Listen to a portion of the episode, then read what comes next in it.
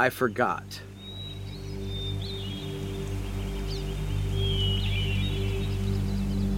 I forgot that I am a wild thing, formed in a wild womb, and brought into the world through a sterile room. I used to sleep in mountains by crackling inflamed wood. I washed in streams of melted snow and ran through rainy fields, the rhythm of the sun and seasons setting the pace of the day. Today, these woods remind me of where I come from and who I am. I am a part of this, more than all the walls I walk and sleep between. This is where I come from. This made me. I am a part of this.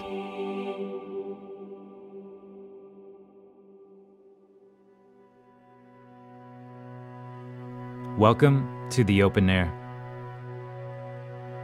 This is Jesse Raisler, and you're listening to Open Air Humans stories of how people have found a happier, healthier, more human life outdoors. You just heard a poem called Part of This by Jim Zartman. Jim is an author, artist, and Enneagram coach, is how we met.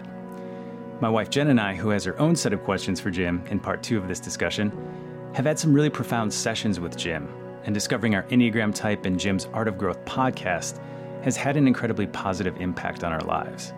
And so it's such a treat to have him here today and connect around some of our core mental health rituals and practices, including cold plunging, searching for beauty, and putting ourselves in spaces that remind us we are part of this. This episode is brought to you by the Open Air Outpost, a new nature escape with luxury tiny cabin and glamping options just two hours northeast of the Twin Cities. It's a place where we made it easy to put into practice all the wisdom we've learned from the guests on this very show. You can even book unique experiences with some of them as part of your stay. Learn more at openairoutpost.com. Without further ado, Jim, this idea of the great remembering, Mm. you know, when we get immersed in these spaces and go, wait a minute, I didn't just come from inside these walls, I came from something much bigger. And when you connect with that, the amazing things that that happen. And I'm curious if there was like one specific experience that inspired this piece, uh, or if not a specific moment, like do you recall a time when you begin began to feel this message like at a bone level deep enough to want to write about it? Yeah, so it definitely came out of a a stream of events where if I go all the way back, I, I think about growing up and I didn't have access to a lot of nature or a lot of beauty growing up where I did in uh, Columbus, Ohio, uh, a very city, you know, a few nice parks, but no real access to the wild wonder of nature. And I remember trying to access it as much as I could. I'd find the little pockets of nature um, and, you know, go swimming in those waters and, uh, you know, sneak through those wooded areas wherever I could as a kid.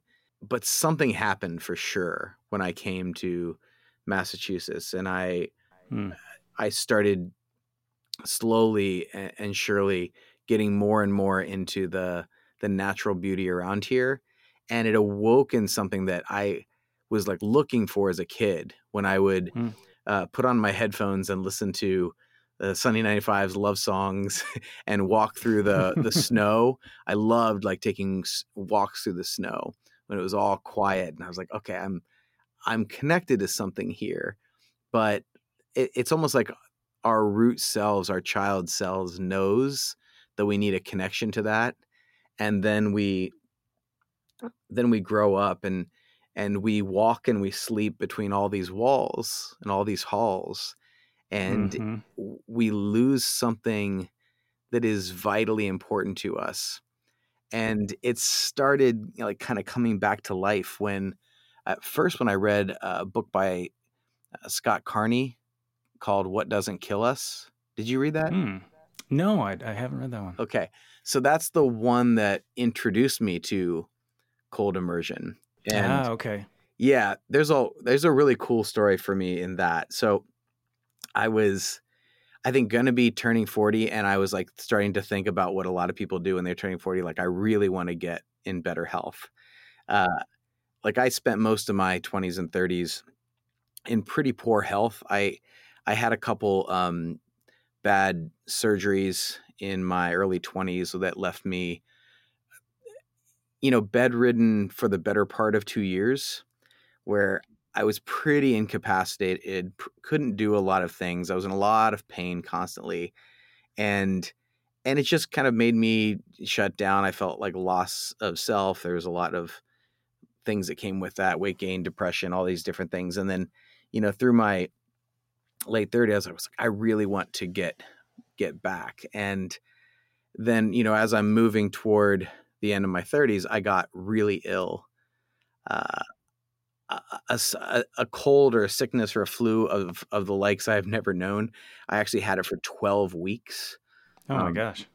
Went to the doctor three times. They put me to two rounds of antibiotics and all this stuff. And somehow, in the middle of all this, I came across Scott Carney's book, What Doesn't Kill Us. And there's like a tagline that's like, what, you know, how freezing temperatures, uh, altitude, and, and something else will help us recover our lost evolutionary strength. And I was like, that that part right there, recover our lost evolutionary strength, really intrigued me. And that's the book that introduced me to the Wim Hof method. And so I was really sick for 12 weeks and I started doing ocean plunges in uh I want to say it was like November, December. So in in the Boston area, that's very the water's very cold already at that point, especially if you're not used to it. And within three or four days, my system started cleaning itself up and um, I started getting better. So wow, I was like, wow. And that was 2018, and I haven't been sick since. I haven't had a cold. uh, when I got my vaccines that were taking everyone else out for for COVID, I I had like zero effect. Um, and so there was something to that that made me go okay. And then that led to, oh, I want to start exploring the woods and then I oh I want to start running and oh I'm going to do a triathlon and oh I'm going to do these long distance bike rides and so all of these things started snowballing off of that one moment of being horribly sick and mm-hmm. learning about the Wim Hof methods starting the cold immersion getting like my health back and then starting to work in that direction ever since Wow. Well, and it's the physical is absolutely one part of it. And there's sort of that immediate buzziness that we Jen and I've experienced in the afterglow. Yeah. And then and then things follow, right? Like over time, things like you talk about, but also like I haven't read, you know, I need to read Scott Carney's book, but the thing that Jen and I talk about a lot is this concept of sisu, which is that Scandinavian term um, kind kind of going beyond one's mental or physical capacity, mm. which cold plunging does, and really reframes your belief of what you're capable of. Um, yeah. So there's that physical component, but then there's also like the mental. Once you're in there, and you're like, oh, I'm I'm not gonna die actually. Um, in yeah. fact, I might be here for ten or twelve minutes uh, or longer. Um, and I'm curious if uh, if that was also part of it, like the mindset changes or, or, other ways that you felt the practice change you beyond the physical. Oh, for sure. Like, there's, of course, the scientific part of it that doing cold immersion, like coming out, that gives you this endorphin rush. And there was something about that I noticed right off the bat is my mind is starting to be able to distinguish between discomfort and danger. Ah. Because wow. it does snap you into this evolutionary place of oh no, get out. Like that's the first instinct, right? so right. as soon as you get in the water, you're like, no, no, no, get out. And then there's like the surrenderer. Um, and somewhere in there something else comes to life and goes i'm actually okay and so you know when you're facing a meeting or something later that day you're not nearly as perturbed because you're like i i've already touched uh, the edge of like I've grazed against death already today. Like I'm I've had that awareness in my body of uh, of something that other humans throughout history has it has lost their life and i've come back inside and i'm like you know what you know it's it's pretty cool i think i'm gonna be all right Oh my gosh. I mean, what did you experience like the first couple times you did that? Yeah, I mean, so in that stream with my friend Emily, um, you know, it got in the first time it was like, yeah, it's an immediate pain, an immediate like flee reaction. Um, which you know, I, I, I the first time I maybe made it a, a minute, and then and we were next to a hot spring, right? So this was the beauty of it. It's like, and I wasn't as afraid of it because I'm like, oh, I can go get warm, um, even though we're in the middle of the wild. There's there's warmth right there, and so we did that, got back in the hot spring, and then the craziest thing was like, oh, I want to get back in the cold. I didn't expect that to happen, and and then the craving kind of never really went away, and then Jen and I started cutting holes in the ice on the lake here where we live, and it's been a consistent thing ever ever since. And you know, to add on, like there's that you know there's that mental thing that happened, but to go back to part of this, you know, to your your poem, it's like that that great remembering. And I have to say, like having, I was able to take your book and um, uh, one other book with us on the first trip that we've had, you know, away from the kids in like three years. We could actually do things like read books and talk about big ideas, you know, Yeah. um, which is a, a rare and, and wonderful thing. But uh, I wanted to to read you this passage because it it to me ties into the same great remembering. This is from John O'Donohue. Are you familiar with him? Oh, yes. He is a huge thing in in my in my world. So I I can't wait. Let's hear it. Oh, that's amazing. Well, this one is from um, The Invisible Embrace Beauty. Mm. There's this section. He says, um, When the mind is festering with trouble or the heart torn, we can find healing among the silence of mountains or fields, or listen to the simple, steadying rhythm of waves. The slowness and the stillness gradually take us over. Our breathing deepens, our hearts calm, and our hungers relent. When serenity is restored, new perspectives open to us, and difficulty can begin to seem like an invitation to new growth. This is also the experience of prayer. And a couple things in there I wanted to ask you about. I mean, that's part of the great remembering and how it reframes Yeah. your entire perspective about what's what's a challenge. Like you said, after doing the cold plunge, you're having a meeting and you're like, okay, maybe this would have bothered me yesterday, but it doesn't bother me after doing what I just did. um, but also just like as a as a practice of putting yourself in the space where you get that perspective shift and reframing and i know you have you know a spiritual a, a, Yeah. a spiritual background like do you as a ritual does this feel like prayer to you or how else is this working on on your mind and your spirit over time? Yeah. Well, what came to mind as you were reading that part, and he talked about that expanding and that serenity returning, and it's like that there is this expansiveness that happens, and that that was one of the surprising elements actually of being in nature to me of going out and okay i'm going to explore. I'm going to push myself out into the into just being in nature and moving my body.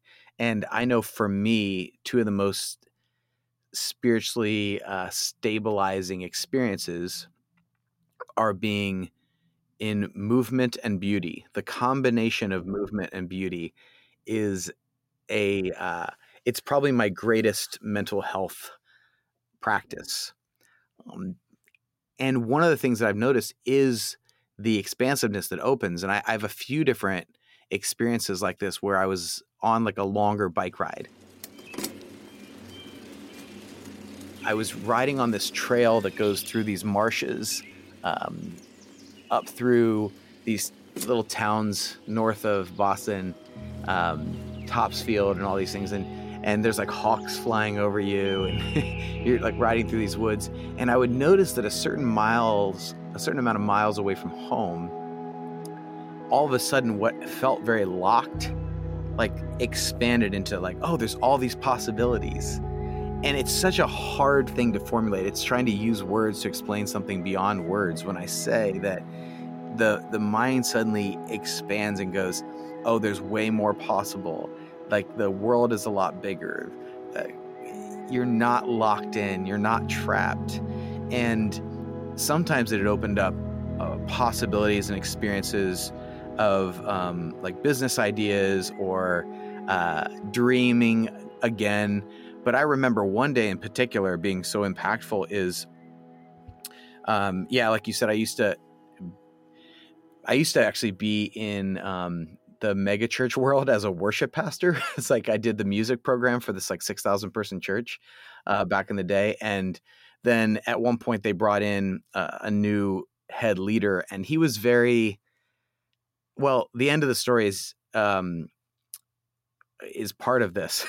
so let me back up. Like he came in, and it was a staff around 110, and he fired 26 of the main leaders, and I was the first on his list. So I was he fired me, and our family went through a lot of crap after that. But I remember on one of these rides just feeling all this stuff and hitting that mileage where my I started to feel some expansion and just say, I don't want this bitterness anymore. I don't want to hold on to this. Like I want to wish well for these people. I want um, I want good things and I want growth and I want the good things that I've experienced for these people that hurt me. And I just started like going through this ritual of like forgiveness and releasing of bitterness as I'm riding my bike. And it was a very powerful moment. And I'm just like it's so beautiful and the sunlight's like coming through the leaves and the trees and crossing on the path in front of me and i'm feeling hearing the sound of the gravel under my feet as i pedal and it's it's just so sensational in a, in a good way. It's all my senses are going. And this forgiveness is like kind of coming out of me. That's amazing. And it's it's incredible to me also this parallel. So I mentioned my friend Emily who got me started cold plunging. She hiked 1,200 miles across Wisconsin last winter in sub-zero temperatures, the bitter cold, and after a certain amount, she said the same thing. After a certain amount of mileage, yeah, she started people in her life started appearing to her that she hadn't fully forgiven. Um, mm-hmm. Um, one of which wow. being her father, and she just did this work around forgiveness. Yeah. And and she came home. She was carrying a 65 pound pack, but she felt lighter than she had ever felt in her life mm. because she let go so much of the the mental and spiritual baggage that she had held on to because Beautiful. she was out there for so long and and so something about the the mileage count i think something opens up and maybe it's partly the solitude in a place or maybe it is also like you said movement in beautiful spaces. That's a it's hard to quantify, right? And well, maybe we shouldn't, but I, I think wow. There's a part of it I can quantify, which is that extended times in nature and moving your body rearranges your priorities. Mm. It does. All of a sudden, the things that felt overwhelming feel smaller. The things that felt impossible feel like, well, you know, maybe if all this could happen, all this beauty uh, surrounding me, if that could happen, because like people often ask, like, why is there so much pain in the world and so much horrible things? I'm like, well, why is there so much beauty? Why is there so much awe? Why is there so much wonder? Why is there such incredible things to behold? Like, because if you think about it, it should all be chaos. It should all be a disaster, but it's not. Like, why is there so much beauty? And there's a rhythm and a design that you find in nature that for me at least you go like where did this come from? And that that that connection to some sort of divinity that you get in those experiences that you don't get in your daily life and in urban spaces as much at least let's say right? Well there's like a scientific uh yes there's a scientific visual um, aspect to it where so much of the natural world is made up of fractals, fractals, mm. and the man-made world is not. And there's something about our brains that are calmed from uh, experiencing fractals. So they did this experiment with these groups of people who, you know, had a wide range of anxiety and depression and all this, and then they had some people who were, um, you know, they'd spend 20 minutes three times a week in the woods, and some people who spent the equivalent of like three days over the course of a month. a full three days in the woods, and it just escalated these different times. The people who spent, uh, I think, at least seven days or more in the woods, their brains basically reset to an alpha state, like what what like high level meditators are trying to reach, just from spending a lot of time out in nature.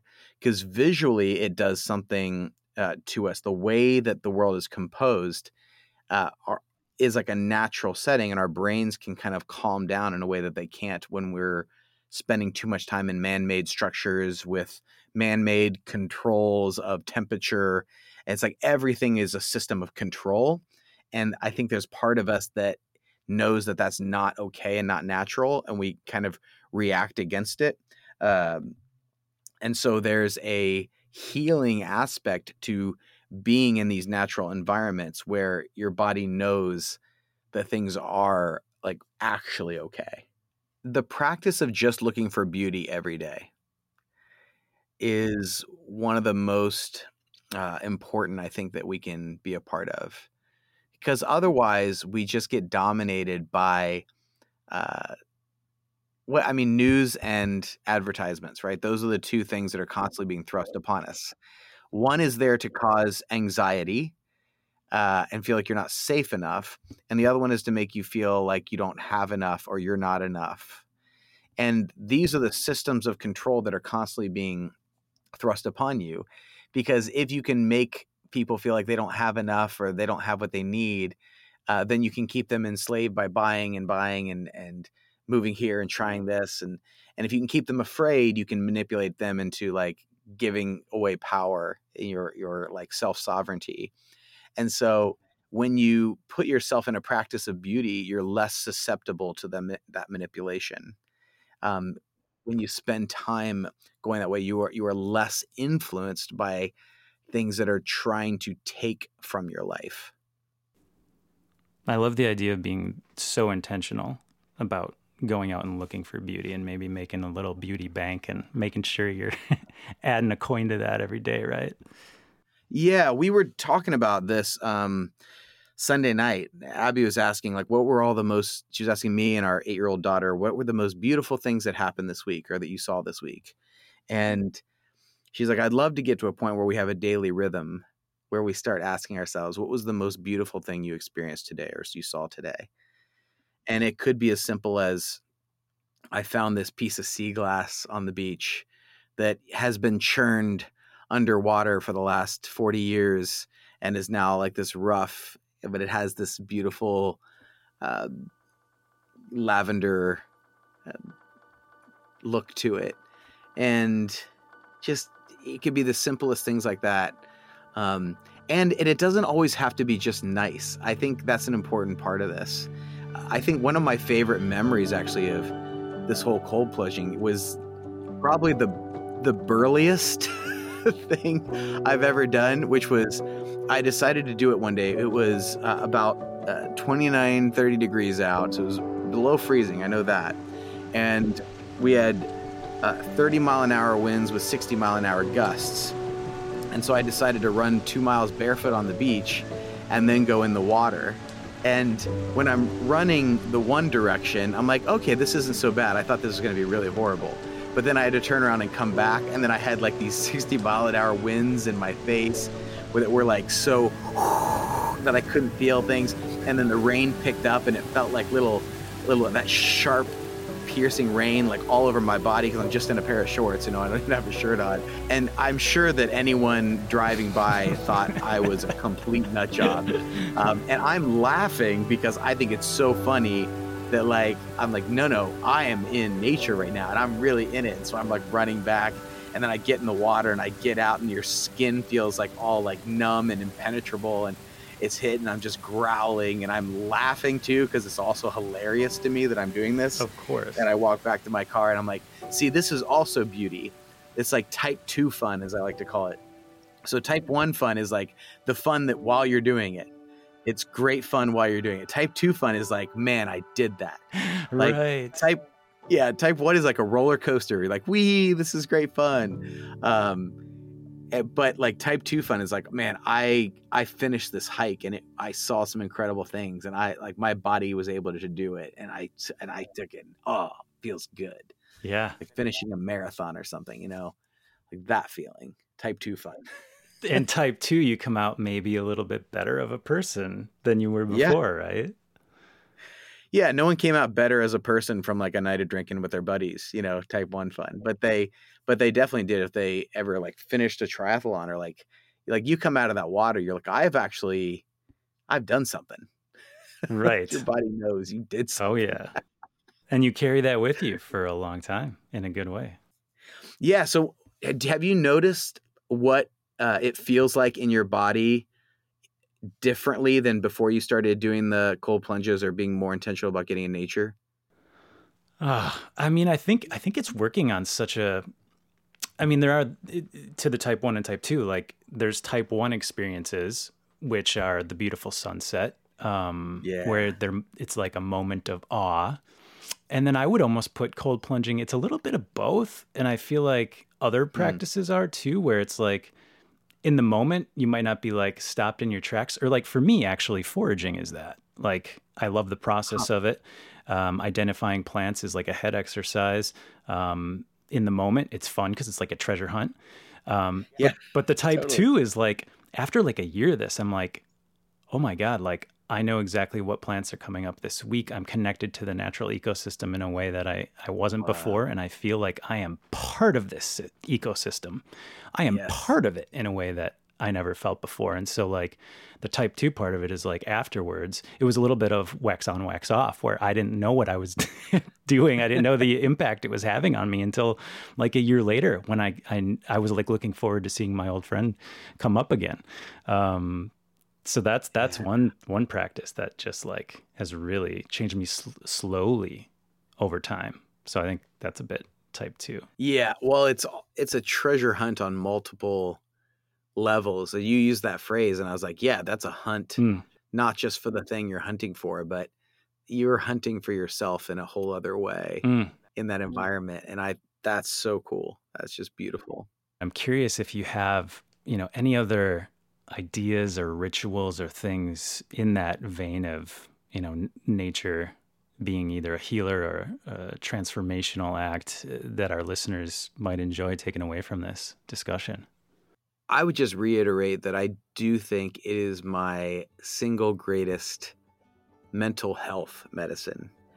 You know, a lot of times people think about food as medicine, and I agree with that. And I want to get much, much better at that for myself. But when it comes to my mental health, I think that nature is probably my greatest medicine.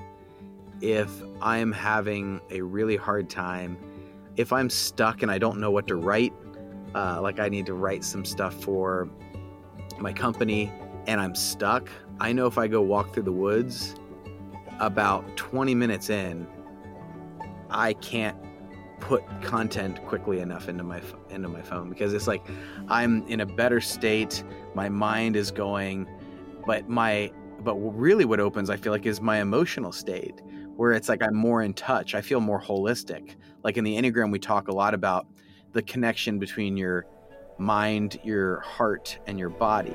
That you are these three components, and one of them can tend to get shushed. Some of us don't want to listen to our bodies, some of us don't want to listen to our hearts. And it's this act of integration where I feel like it's medicine because my heart and my mind and my body can all come online, and then I feel more integrated and then I feel more capable.